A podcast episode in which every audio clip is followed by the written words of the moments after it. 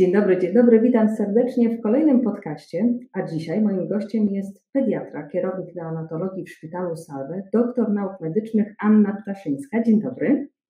Dzień dobry, witam wszystkich słuchaczy, witam panią prowadzącą, panią Dorotę, miło mi. Pani doktor, dzisiaj porozmawiamy e, o tym, na czym polega opieka neonatologiczna. Ale zanim przejdziemy do tego w ogóle, na czym polega opieka neonatologiczna, to ja bym chciała zapytać takim prostym językiem, kim jest w ogóle neonatolog, bo nie każda z nas wcześniej w ogóle spotykała taką profesję.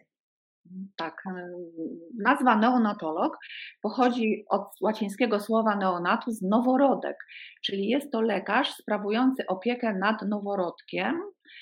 W praktyce oznacza to, że pracuje na bloku porodowym i oddziale położniczym, gdzie jest dostępny całą dobę. Czyli neonatolog przede wszystkim zajmuje się diagnozowaniem i leczeniem chorób i powikłań u noworodka po urodzeniu, ale także opiekuje się noworodkiem zdrowym w pierwszych dniach życia, czyli ocenia jego rozwój, ma wiedzę dotyczącą laktacji, karmienia piersią, a także ten neonatolog zajmuje się profilaktyką, czyli żywieniem, szczepieniami, badaniami przesiewowymi. Czyli dziecko ma kontakt z neonatologiem po porodzie i w pierwszych dniach y, po urodzeniu. Natomiast jeśli wystąpiły problemy, czy jakieś czynniki ryzyka okresu płodowo-okołoporodowego, to taką opiekę neonatologiczną przedłuża się na pierwszy rok życia dziecka, kontynuując ją w poradni neonatologicznej.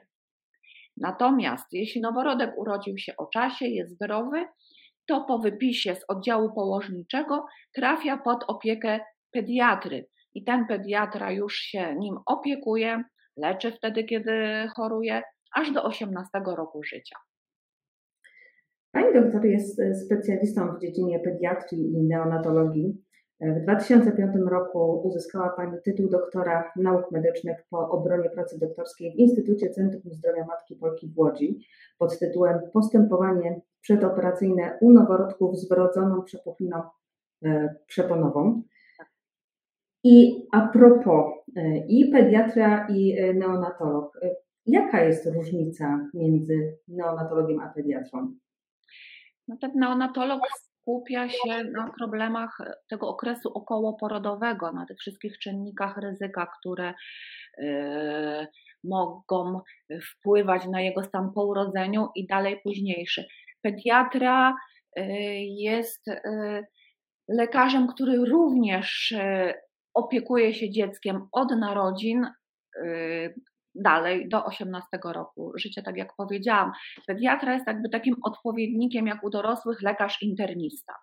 Neonatolog y, stricte specjalistą y, w okresie tym okołoporodowym, przeważnie ci lekarze pracują na oddziałach intensywnej terapii noworodka, czy tak jak ja mówiłam, na bloku porodowym. No to lećmy na ten blok porodowy i jakie tam badania powinno się wykonać noworodkowi po urodzeniu i to będzie najczęściej wykonywał właśnie neonatolog. Tak jest.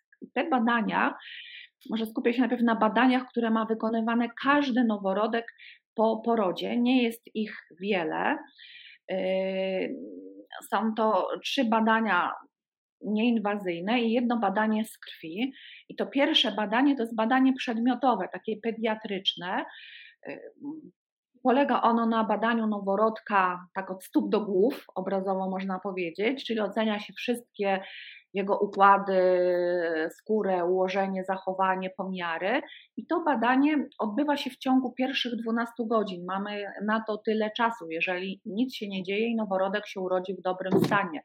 Staramy się zapewnić ten nieprzerwany kontakt mamy z dzieckiem i przez te pierwsze dwie godziny mm, ten noworodek jest tylko oceniony w skali ABGAR na początek, natomiast to pełne badanie pediatryczne y, odroczone jest do czasu późniejszego, żeby nie zakłócać tego pierwszego kontaktu mm, y, rodziców z dzieckiem.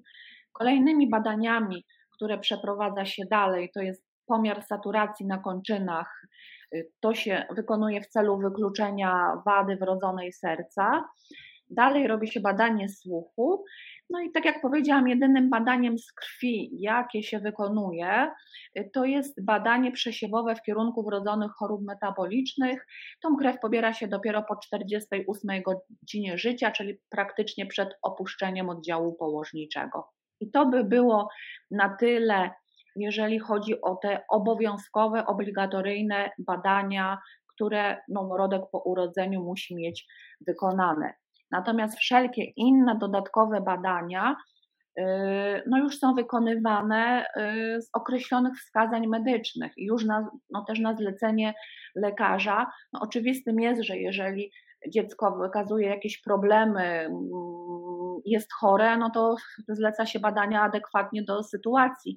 Natomiast są pewne y, takie, może skupię się na tym i tak zasygnalizuję pewne takie czynniki ryzyka prenatalne y, i okołoporodowe, które mm, skłaniają nas do wykonania y, badań, zawsze też obowiązkowo. Y, nawet jeżeli rodzi się dziecko w dobrym stanie i jest zdrowe, no po to, żeby mm, właśnie sprawdzić, czy jest zdrowe i, nie ma problemu. I to dotyczy wszystkich noworodków, matek z cukrzycą. Takie dzieci mają mm, obowiązkowo monitorowaną glikemię w pierwszej dobie i wykonane badania y, obrazowe. Noworodki mam, które są nosicielkami paciorkowca GBS w drogach rodnych, a nie otrzymały antybiotykoterapii przy porodzie, również są dzieci badane pod kątem infekcji wrodzonej. Mm, jeżeli mama w ciąży leczona była na toksoplazmozę, również dziecko wymaga badań z krwi i USG układu nerwowego. W obecnej sytuacji każdy noworodek mamy, która przy porodzie jest zakażona wirusem COVID-19, yy, każdy taki noworodek również podlega badaniom w kierunku infekcji, ma wykonywane dwa testy, yy, dwa wymazy PCR, no po to też, żeby upewnić się, że nie zakaził się, yy, nie zaraził się od mamy. Wszystkie noworodki z hipotrofią, czyli dzieci z taką nieodpowiednią masą ciała, za małą masą ciała do swojego wieku płodowego, też mają zlecany panel badań z krwi i USG. Wszystkie wcześniaki muszą mieć obowiązkowe badanie okulistyczne dna oka y, pod kątem retinopatii wcześniaczej.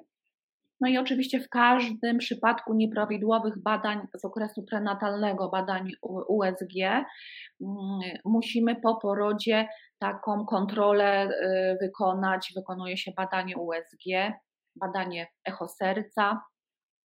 W moim szpitalu, y, w sytuacji konieczności wykonania konsultacji y, u dziecka okulistycznej czy kardiologicznej, Zorganizowane to jest w ten sposób, że specjalista przyjeżdża do y, pacjenta, do szpitala i konsultuje go na miejscu.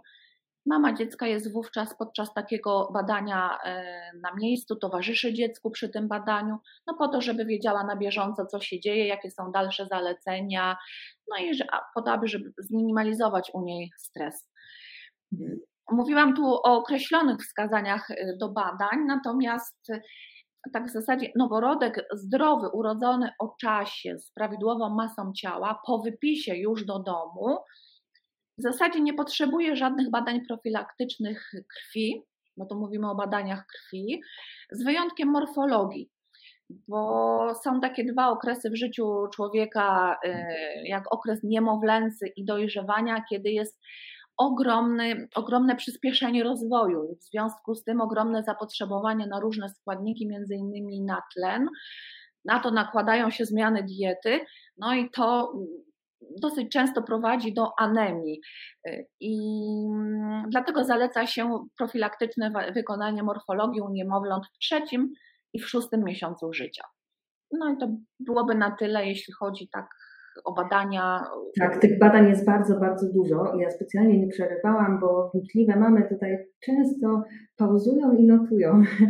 Dlatego e, ja jeszcze tylko zaznaczę, zaakcentuję, że właśnie e, w szpitalu, e, w którym pani doktor pracuje, czyli szpital Salve, jest też często tak, że mama najpierw dostaje maluszka i tak oby było tak. właśnie w każdych szpitalach, a potem dopiero wykonywane są te liczne, liczne badania. Na początku tylko zawsze jest wykonywana ta skala Apgar. A co ze skalą Ballarda, bo też z takim sformułowaniem się spotykamy? Tak, skala Apgar jest skalą służącą do oceny stanu noworodka po urodzeniu. Czyli ta skala mówi nam, w jakim stanie ogólnym urodziło się dziecko. I bierze się to pod uwagę pięć parametrów. Oddech, jak ten noworodek oddycha, czy głośno płacze, tętno, czyli czynność serca, czyli jak szybko bije serce, kolor skóry, czy jest blade, sine, czy y, różowe, napięcie mięśniowe. Ocenia się również odruchy fizjologiczne, czyli reakcje na wprowadzony do nosa cewnik. No i za każdy parametr, jeśli jest prawidłowy, w porządku, przyznaje się dwa punkty. Y, oceny obligatoryjnie się dokonuje po pierwszej, po piątej minucie życia. Y, to się może odbywać na brzuchu mamy po urodzeniu dziecka. To dziecko nie musi nigdzie być zabierane. I punktacja od 8 do 10 wskazuje na dobry stan, poniżej 4 na y, stan zły w tym przypadku dokonuje się czterokrotnej oceny y, jeszcze w kolejnych minutach. Ale podkreślam, że y, ta skala Apgar no jest tylko skalą do oceny tego stanu tuż po urodzeniu. No niemniej jednak no nie ma lepszego narzędzia i do dzisiaj ona jest y, używana na całym świecie przez pediatrów na blokach porodowych. Natomiast skala Ballarda y, służy do określenia wieku ciążowego przez ocenę dojrzałości dziecka. Y, tą dojrzałość ocenia się dojrzałość nerwowo-mięśniową, czyli ułożenie dziecka, postawę, zgięcia kończyn oraz pewne cechy morfologiczne, takie jak na przykład skórę, meszek płodowy, szpary powiekowe, czy są zarośnięte, brodawki sutkowe, narządy płciowe. No tych parametrów jest y, kilkanaście. Za każdy parametr przyznaje się odpowiednio punkty i potem odpowiednia liczba punktów odpowiada odpowie tygodniom ciąży i tą skalą posługujemy się głównie do oceny no, wcześniaka. Y, szczególnie w takich sytuacjach, kiedy są jakieś wątpliwości co do wieku ciążowego, w którym się urodziło na przykład dziecko, lub kiedy widzimy pewną rozbieżność między wiekiem według oceny położniczej, a tym, tą naszą oceną kliniczną nie zawsze to tak dokładnie może się zgadzać. Nieraz według oceny położniczej położnik podaje, że 36 tygodni, a my widzimy po ocenie w skali Ballarda, że jednak y, wskazuje to na trochę mniejszą dojrzałość. Czyli skala Ballarda przy wcześniakach, a skala... Oceny dojrzałości tak, i wieku płodowego, a skala Apgar do oceny stanu ogólnego przy porodzie. To a propos wcześniaków, jak długo w ogóle wcześniak powinien zostać w szpitalu? Ojej, no nie ma y, jednoznacznej odpowiedzi oczywiście na to pytanie, tak jeśli chodzi w tygodniach czy, czy dniach, ja na to nie odpowiem, e, bo wszystko zależy od dojrzałości, jaką miał wcześniak przy urodzeniu i ile ważył. O wcześniactwie mówimy wtedy, kiedy noworodek rodzi się przed 37 tygodniem ciąży, ale może być to i 30 tygodni, i 36 czy 25 tygodni, więc i ten wcześniak może urodzić się z małą masą ciała, czyli poniżej 2500 gram, może się urodzić z bardzo małą masą ciała poniżej 1500 gram, ale zdarza się i bywa tak, że z ekstremalnie małą masą ciała poniżej kilograma. Więc wszystkie problemy zdrowotne, takie jak zaburzenia adaptacji, niedojrzałość płuc, niewydolność oddechowa i potem konieczność stosowania wspomagania oddechu, czy infekcje wrodzone, czy inne powikłania, oczywiście wpływają na długość y, hospitalizacji. Tak zwane późne wcześniaki, czyli takie, które urodziły się blisko terminu porodu, na przykład w 35 czy w 36 tygodniu ciąży, często rodzą się bez żadnych problemów y, takich zdrowotnych, bez zaburzeń oddychania, nie wymagają podaży leków, kroplówek, są zdrowe. no niemniej jednak są niedojrzałe i nie są jeszcze gotowe do wypisu do domu. Muszą w pewnym momencie opuścić inkubator i radzić sobie z utrzymaniem temperatury ciała. Muszą nauczyć się pobierać pokarm z butelki najpierw, później nauczyć się jeść z piersi. No oczywiście różny czas zajmuje to różnym pacjentom. Y, bardzo korzystne jest to, kiedy mama z takim wcześniakiem może pozostać w szpitalu, przebywać z nim cały czas, towarzyszyć mu, no być y, każdego dnia przy nim. Tak jest zorganizowana opieka w moim szpitalu. Jest to szczególny czas, kiedy rodzic i dziecko poznają się nawzajem. No dla nas, dla personelu, jest to również okazja wtedy do udzielenia instruktażu takiej mamie, tak żeby w momencie wypisu potrafiła opiekować się dzieckiem, wykąpać je, y, nakarmić, y, podać leki, mm, no rozpoznawać jego potrzeby, kiedy jest głodne, kiedy jest niezadowolone, kiedy jest mu źle, kiedy jest w komforcie, no i tak, żeby bez obaw opuszczała oddział.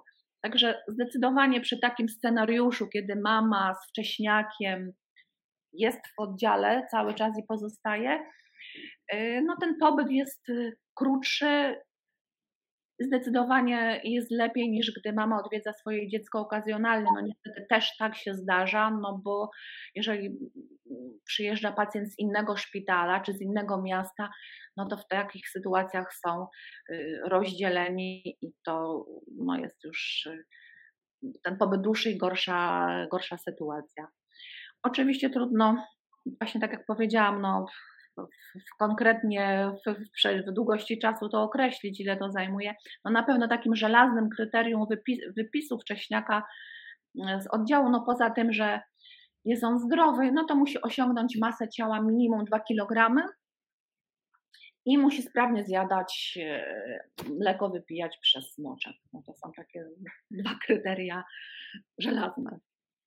A są też dzieci, które są urodzone po terminie, ale one nie wymagają e, aż tak dużej atencji neonatologicznej, prawda?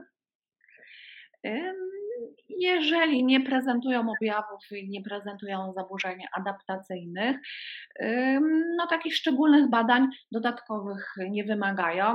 No po terminie w zasadzie no mogą urodzić się do dwóch tygodni. Ten przedział w położnictwie też jest ściśle określone. Także jeżeli nadchodzi termin porodu, a ten poród nie rozpoczyna się, no to wtedy mama jest ściśle monitorowana, są monitorowane zapisy KTG codziennie, no i y, no, już potem decyzja należy do położnika, y, kiedy ten poród rozpocząć akcję rozpocząć, rozpocząć akcję porodową, jak to się ma dalej potoczyć. Jesteśmy z noworodziem w domciu, e, a kiedy powinniśmy udać się z nim do neonatologa? Czy to e, niekoniecznie wcześniak, ale e, standardowy, że tak powiem, noworodzio. Jaka jest opieka neonatologiczna? Udajemy się do pediatry czy do neonatologa? Jeżeli dziecko po urodzeniu było chore, wymagało leczenia w oddziale neonatologicznym, to y, udajemy się do neonatologa. Jest to w takich sytuacjach, kiedy na przykład przebyło infekcję wrodzoną, kiedy przechodziło nasiloną żółtaczkę po porodzie, czy miało rozpoznany konflikt serologiczny, czy jeżeli noworodek otrzymał niską punktację w skali Apgar lub na przykład był poddany mm, resuscytacji po porodzie, czy w sytuacji, kiedy noworodek doznał urazu okołoporodowego, czy ma stwierdzoną wadę wrodzoną, no w takich wszystkich sytuacjach, kiedy w tym okresie okołoporodowym coś się zadziało, jak najbardziej powinien rodzic na kontrolę po wypisie zgłosić się do mm, neonatologa. No i myślę, że w każdej takiej sytuacji już przy wypisie z oddziału położniczego rodzic dostaje skierowanie i informacje o konieczności takiej kontroli y, i gdzie ją i kiedy, w jakim terminie y, ma wykonać. No oczywiście, tak jak Pani powiedziała, każdy wcześniak to wiadomo obligatoryjnie i ten czas nawet jest wydłużony do, do roku życia. Przez pierwszy rok życia możemy monitorować jego rozwój, mm, kontrolować badania. Ale do poradni neonatologicznej mogą zgłosić się również rodzice z noworodkiem, który urodził się zdrowy, ale później w domu. Opiekunowie e, widzą jakieś niepokojące objawy, coś ich martwi, mm, mają jakieś wątpliwości i mm, na przykład do takich y, sygnałów, y, które powinny skłonić rodzica do y, wizyty u neonatologa, no powinny być brak apetytu, brak przyrostu masy ciała, biegunki lub zaparcia u dziecka, nadmierne ulewania pokarmu, bladość skóry, czy na przykład przedłużająca się przez kilka tygodni żółtaczka, która nie ustępuje, nadmierna senność dziecka, kiedy ma okresy aktywności bardzo krótkie, cały czas y, śpi, czy drgawki, czy w ogóle jakieś inne nieprawidłowe reakcje dziecka, które rodzica niepokoją.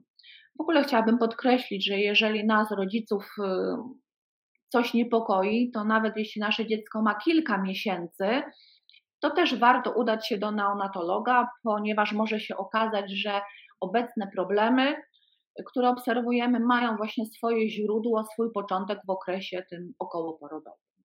No właśnie, w tym okresie prenatalnym, gdzie. W okresie prenatalnym mhm. i da się to wyjaśnić. Mój szpital, w którym pracuję, ma swoją poradnię neonatologiczną, taką przyszpitalną, jedną z, w sumie z nielicznych trzech działających w Łodzi.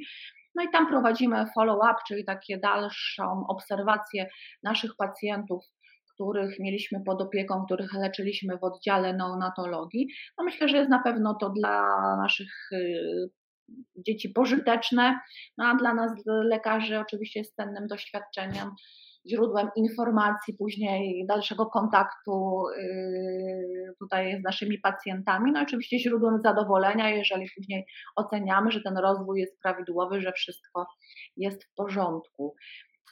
Co na taką wizytę do neonatologa zabrać, może jeszcze powiem. Mhm. Oczywiście książeczkę zdrowia dziecka, bo tam są wpisane te wszystkie parametry początkowe i tam jest też zawarta e, książeczka szczepień, więc też można prześledzić, na jakim etapie tutaj jest e, dziecko. I oczywiście kartę informacyjną z tego pobytu po urodzeniu, bo tam są wszystkie też informacje, badania, które dziecko miało wykonane, opisany stan. No i, przydałaby się nieraz też karta przebiegu ciąży, jeżeli mama by ze sobą zabrała, bo nieraz są takie pytania, gdzie lekarz, gdyby miał wgląd w tą kartę ciąży, też by mu to mm, pomogło. Także te trzy rzeczy: karta przebiegu ciąży, książeczka zdrowia dziecka i karta informacyjna y, z oddziału położniczego. To jeszcze na koniec, y, a propos oddziału położniczego, Ważna jest też referencyjność e, szpitali, prawda? I e, opieka, e, która jest w zależności od referencyjności szpitala. Mm, tak, to jest taki termin właśnie, który pewnie też Państwo no, znacie, czy spotkaliście, referencyjność. Jeśli chodzi właśnie o, o tą opiekę położniczo-neonatologiczną, to ta referencyjność w naszym kraju zorganizowana jest w systemie trójstopniowej opieki. I szpitale z pierwszym stopniem referencji przyjmują do porodów kobiety zdrowe, bez obciążeń, takie, no, u których tutaj nie spodziewamy się, że jakieś powikłania wystąpią, y, z ciążą niepowikłaną. Najczęściej są to szpitale miejskie czy y, szpitale rejonowe i tam no, rodzą dzieci się w terminie tym porodu przewidzianym. Drugi stopień referencji dedykowany jest już dla kobiet z ciążą zagrożoną, kobiet, które w ciąży na przykład mają problem z nadciśnieniem, z cukrzycą, również dla kobiet z ciążą wielopłodową mogą na drugim stopniu referencji rodzić się bliźniaki. Mhm. I taki szpital z drugim stopniem referencji no, musi być przygotowany do leczenia wcześniaka czy noworodka z problemami, musi posiadać miejsca intensywnej terapii dla noworodka. I trzeci stopień referencji, no to już jest dedykowany dla kobiet o wysokim zagrożeniu ciąży, gdzie jest duże ryzyko urodzenia skrajnego wcześniaka przed 30 tygodniem ciąży lub spodziewamy się, że dziecko urodzi się z wadą wrodzoną. no to są szpitale wielospecjalistyczne, wieloprofilowe, najczęściej uniwersyteckie czy instytuty badawcze. No, z reguły w danym regionie powinien taki jeden szpital z trzecim stopniem referencji znajdować się. No na szczęście kilka procent y, noworodków wymaga opieki y, w takich placówkach y, trzecioreferencyjnych, natomiast no większość dzieci chorych może być zaopatrzona i może być leczona na drugim stopniu. I w każdym szpitalu pierwszego, drugiego, trzeciego stopnia pracuje neonatolog i jest dostępny tak. 20, na dyżurze. 24 godziny na dobę jest dostępny w każdym tak. szpitalu? Czy? Tak musi być dostępny no, w każdym momencie do udzielenia pomocy i zajęcia się dzieckiem. No, ta referencyjność jest bardzo pożyteczna, no, spowodowała oczywiście takie uporządkowanie, poprawienie wyników leczenia. Y, na pewno to w naszej dziedzinie położniczo-neonatologicznej od wielu, wielu y, lat. Z tym związane też później był, było wprowadzenie transportu noworodkowego, czyli takiej karetki, która też y, no, może przewieźć noworodka na odpowiedni stopień referencji. Taka karetka NK to jest taki mini oddział intensywnej terapii, tylko na kółkach. No to wszystko y, na przestrzeni tych y, lat ostatnich 20 na pewno bardzo się zmieniło na, na korzyść i ta opieka jest na wysokim poziomie.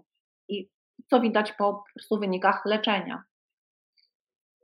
To teraz, e, drogie mamy, już wiecie, e, na czym polega opieka neonatologiczna, kim jest neonatolog, e, bo było to wcześniej być może w jakiś sposób skomplikowane. Bardzo, bardzo dziękuję za rozmowę. Pediatra, kierownik neonatologii w Szpitalu Salve, doktor nauk medycznych Anna Ptaszyńska. Bardzo dziękuję. Ja dziękuję bardzo za zaproszenie. Mam nadzieję, że odpowiedzi na te pytania e, przybliżyły Państwu ten temat i chociaż w jakimś, jakiejś części były przydatne do rozwiania wątpliwości. Dziękuję Pani Dorocie. Dziękujemy bardzo.